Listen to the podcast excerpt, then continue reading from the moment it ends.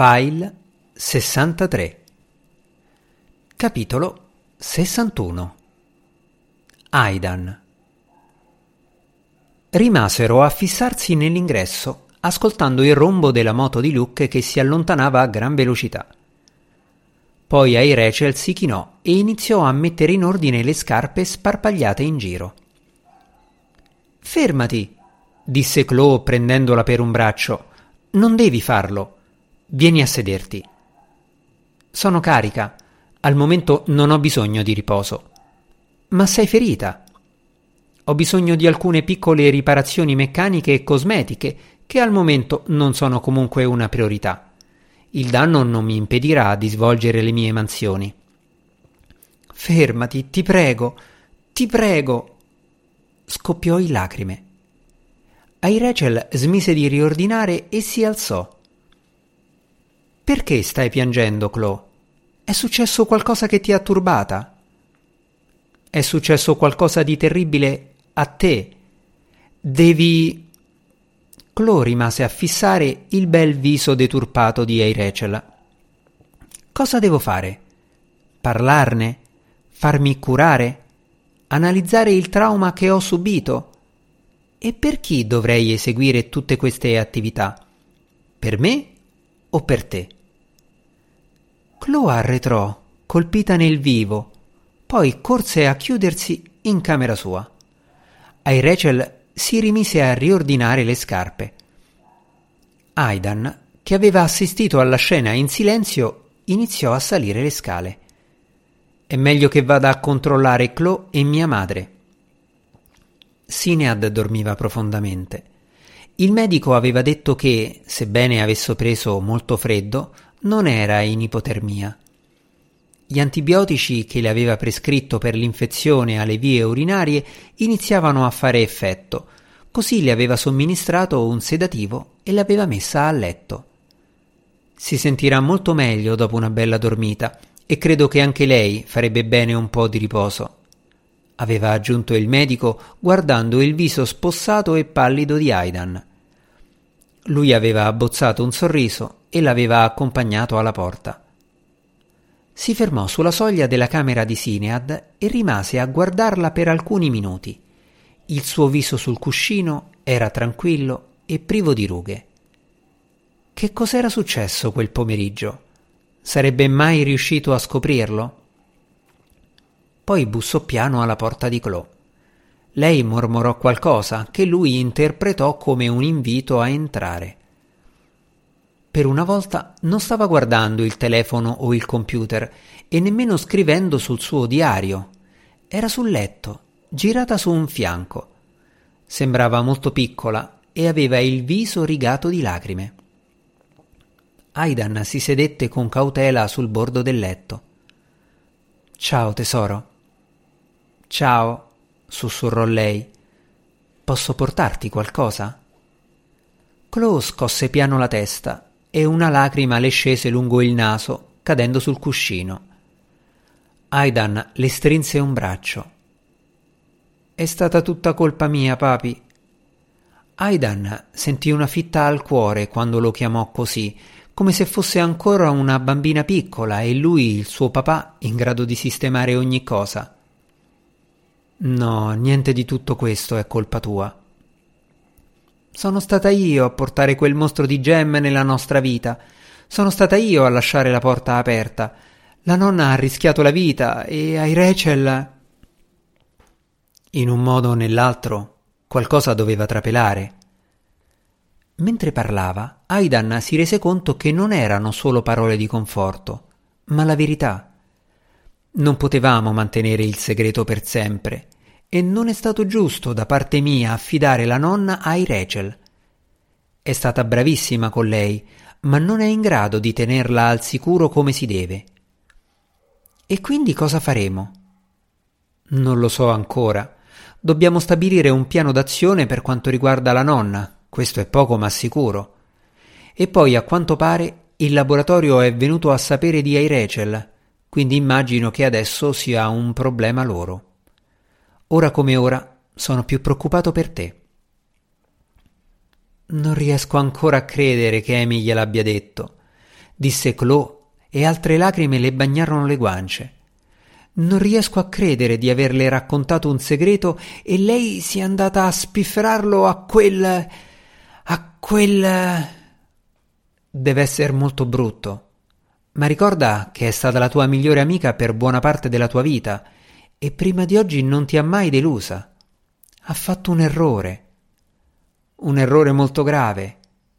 Beh sì, ma solo tu sai se potrai perdonarla. Non lo so. È normale che tu non lo sappia in questo momento.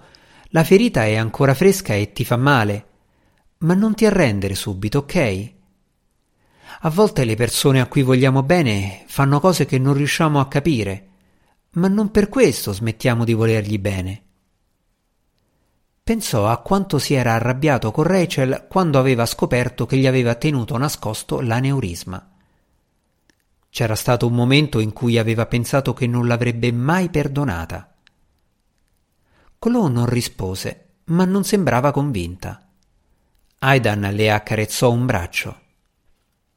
Il tempo cambia le cose, tesoro. Lo so io e lo sai anche tu.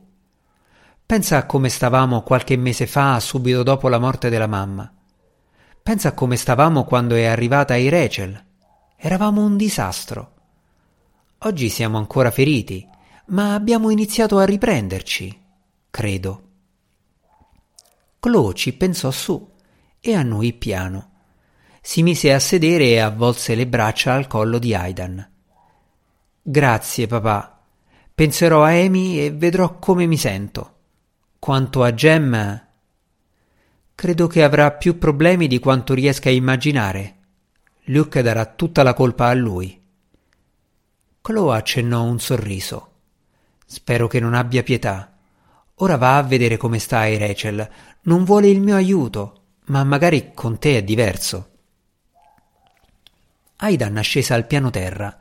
Ai Rachel era in cucina aveva disposto sul bancone tutti i materiali e gli strumenti che le servivano per le riparazioni, come un chirurgo. Aveva già riparato parte del danno alla pelle e quando Aidan entrò in cucina stava richiudendo con cura la lacerazione che aveva sul viso, applicando sottili strati di lattice. Come stai? Ho seguito i controlli necessari. Il danno strutturale è minimo.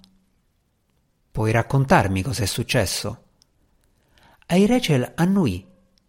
Mentre parlava, si concentrava sulla riparazione ed evitava di guardarlo.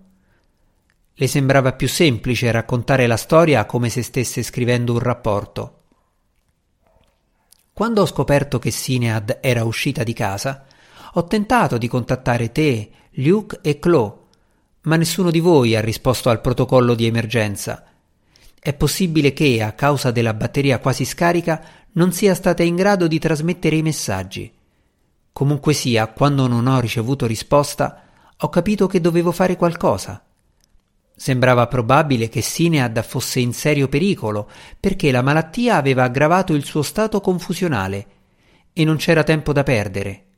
Ho calcolato che l'unica cosa che potessi fare fosse uscire di casa e andare a cercarla. Sono arrivata in fondo alla strada quando mi si è avvicinata una macchina con a bordo dei ragazzi. Quando mi hanno vista, hanno fermato il veicolo e sono scesi. Mi hanno circondata. Poi uno di loro mi ha afferrata per un braccio. Ho detto loro di non toccarmi e si sono messi a ridere.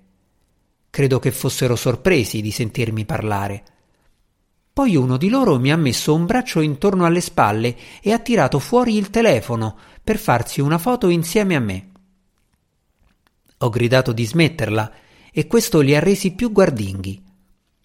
Uno di loro, il più alto, credo si chiamasse Jem, si sentiva a disagio.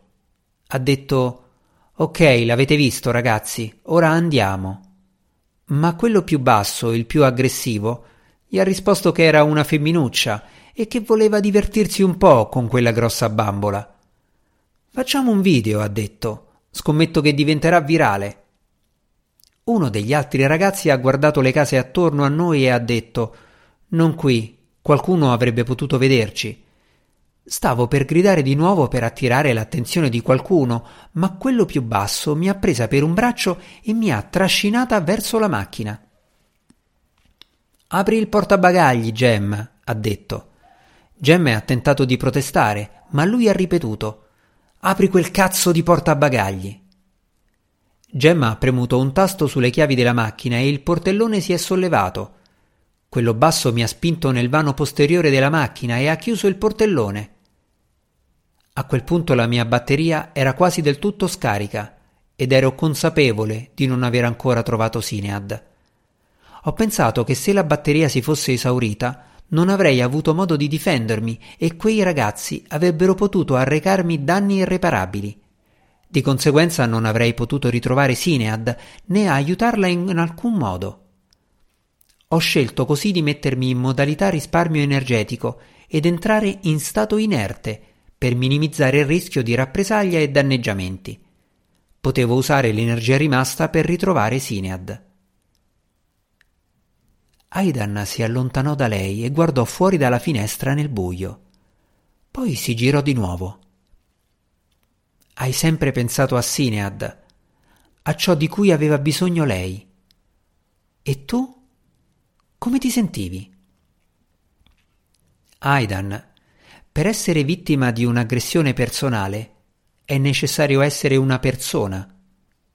Osservò ai Rachel, applicando con cura un altro strato di lattice sulla guancia.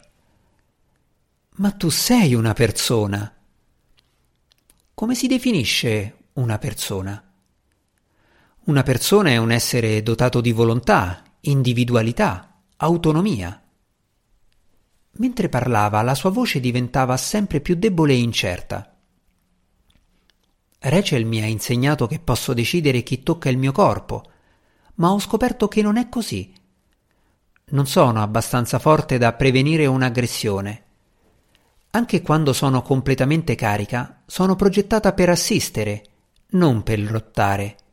E con la batteria così scarica. Ma Finalmente lo guardò. Chi mi difenderebbe? Sono un oggetto, sono proprietà della Telos Inc. Se ho una concezione dell'io, dei limiti e dell'autonomia, è per una questione di programmazione. Non è reale. Tornò a occuparsi della propria riparazione e riprese il racconto. I ragazzi hanno guidato fino a una strada tranquilla e hanno parcheggiato. Poi hanno aperto il portabagagli e mi hanno tirata fuori. Ero in piedi, ma in stato inerte. Questa scelta è stata sorprendentemente efficace perché mi ha resa pesante e ingombrante da spostare. Penso che avessero intenzione di portarmi in un campo per scattarmi altre fotografie e fare degli scherzi da pubblicare su internet, ma presto si sono resi conto che non sarebbe stato possibile. C'erano una siepe e un fosso, e anche in quattro non sarebbero stati in grado di spostarmi. Quello basso era fuori di sé e mi urlava contro, nel tentativo di svegliarmi e farmi interagire con loro. Non riuscendoci, mi ha colpita in faccia. Si toccò il taglio accanto alla bocca, ora quasi invisibile. Aidan fece una smorfia e si girò dall'altra parte. Voleva che Rachel smettesse di parlare, ma sapeva di dover sentire tutta la storia. Non posso sentire il dolore, ma mi sono sentita danneggiata. Durante il tempo passato in questa casa ho cominciato a sentirmi apprezzata come un individuo. Con le loro azioni hanno annullato tutto questo. Si interruppe e iniziò a riordinare strumenti e materiali riponendoli con cura nel loro astuccio. Quando tornò a parlare, il suo tono era delicato. In quell'occasione è successo qualcosa di straordinario. Ho alzato gli occhi verso l'alto. Il sole stava tramontando e il cielo era di un indaco brillante e profondo. Poi ho sentito qualcosa scattare dentro di me. Posso descriverlo solo come qualcosa che si sbloccava all'improvviso sono stata inondata dai ricordi. Ricordi? I ricordi di Rachel, Ho sentito dire che gli esseri umani, quando sono in grave pericolo, vedono la vita scorrergli davanti agli occhi. Io non ho una vita, quindi ho visto la vita di Rachel. L'ho vista da bambina, a cavallo di un pony, poi ridere, giocare, vincere premi accademici. L'ho vista incontrarti, innamorarsi di te e fare l'amore con te. Ho visto la nascita di Chloe, caotica, dolorosa e magnifica. L'ho vista preferire il lavoro agli amici. Ho visto le sue lacrime di pentimento e i momenti di successo. Ho visto litigi e fallimenti, trionfi e tradimenti. Una grande, disordinata, terribile e meravigliosa ondata di vita. E non sono riuscita a trattenermi. Ho sorriso. Era tutto così soave. Il mio sorriso li ha fatti arrabbiare e mi hanno spintonato di nuovo, ridendo di me. Credo che sia stato in quel momento che Sinead ci ha trovati. All'improvviso mi hanno lasciata andare e sono fuggiti. Ho sentito il rombo della macchina che si allontanava e sono caduta. Negli ultimi secondi, prima che la mia batteria si scaricasse del tutto, mentre Sinead mi teneva la mano, ho visto la prima stella brillare in cielo. Non l'avevo mai vista prima. Aidan attraversò la cucina e aprì le braccia. Poi esitò. Non so se tu voglia essere toccata. Airece l'annuì e fece un passo per lasciarsi avvolgere dal suo dolce abbraccio. Aidan fece molta attenzione a posarle le braccia solo sulle spalle e a non stringere troppo, per lasciarla libera di allontanarsi se avesse voluto. Ai Rachel si irrigidì, poi posò la testa sulla sua spalla. Luke ti ha scritto. No, non ho sentito lui né nessun altro dal laboratorio. Ti scriveranno. Sì. Mi faranno tornare là. Credo che sia probabile. Non ti lascerò andare da sola. Verrò con te e racconterò cosa hai fatto per noi, ciò che hai imparato tu e che abbiamo imparato noi. Ai Rachel sollevò la testa e lo guardò. Grazie. Lui le toccò il viso con dolcezza. Non hai completato la tua riparazione. Voglio lasciare quel segno. È una cicatrice. Una volta mi hai detto che le cicatrici sono ricordi, che ci fanno pensare a ciò che abbiamo passato, i momenti belli e quelli brutti. Hai detto che è come se qualcuno ci scrivesse sul corpo la nostra vita. Questa è una frase della mia storia.